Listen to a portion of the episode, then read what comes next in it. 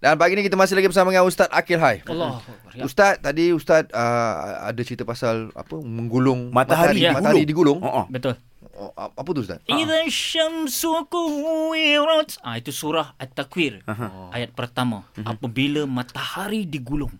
Ah, mana seram gulung ni lah. macam-macam gulung lah. Kuih gulung apa semua. Bukan. Tapi ni bukan kuih gulung. Ini cerita matahari kena gulung. Matahari kena gulung. Ha. Weh, bahaya bahaya babe, bahaya babe kan. Apa pun kita nak cerita tadi pasal bumi tadi, pasal ah, bentuk dia dan sebagainya. Kita nak cerita At-Takwir menceritakan ada di situ disebut Kuwirat. Hmm. Kuwirat ini maksudnya gulungan. Uh, ulama-ulama telah pun membuat pentafsiran bahawasanya ini gulung ni gulung macam serban atas kepala.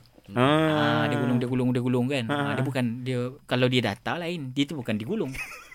Ah, ah, ah, Terbayang ah, lah ah, kalau kepala dah tak Terbayang kan? ah, ah, ah, ah. Aduh.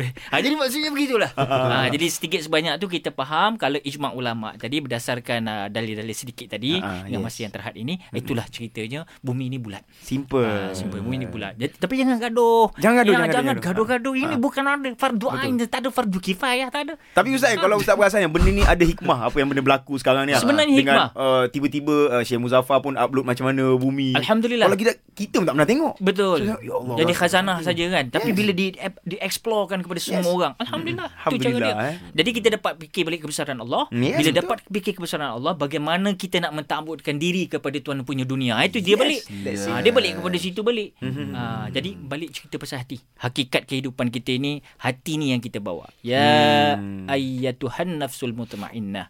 Ha, dia katakan wahai jiwa yang tenang. Balik kepada situ, maka disebutkan dalam surah Taha, ya. Ya, di- Dr. T, Dr. T. Ha, Dr. T. Masya Allah. Dan barang siapa yang berpaling dari peringatanku maka sesungguhnya baginya penghidupan yang sempit dan kami akan menghimpunkannya pada hari kiamat dalam keadaan buta. Ini dalam surah Toha. Maknanya Allah nak bagi tahu ingat pada aku. Kalau kita lupa kepada Allah, maka Allah menyempitkan kehidupan kita. Jadi pegang hati ni ingat Allah. Ya, Ingat Allah. boleh Hmm. Bawa Allah ke mana-mana. Sentiasa ingat Allah. Jadi InsyaAllah. InsyaAllah mudah-mudahan kita akan tidak disempitkan hati dan kehidupan kita ini. Maka tidak dihimpunkan dalam keadaan buta di yaumil mahsyar. Dan jauhi daripada perkara-perkara yang boleh membuahkan rasa rosaknya hati tadi. Ah, Hadirin hadirat. Supaya kita pupuk dan kita didik, kita baja. Biar kita melayan hati kita ini dengan zayan dan dengan azan.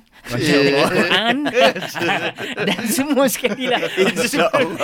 InsyaAllah. Okey, Okey. okay. apa-apa pun uh, wallahu taala alam ini hanyalah daripada pentelahan para alim ulama ya. Yeah. Ah, jadi kita bercakap ni di sudut pandang masing-masing. Masing-masing. Wallahu taala alam. Allah Maha. Terima kasih Ustaz. Sama-sama. Assalamualaikum. Waalaikumsalam warahmatullahi wabarakatuh.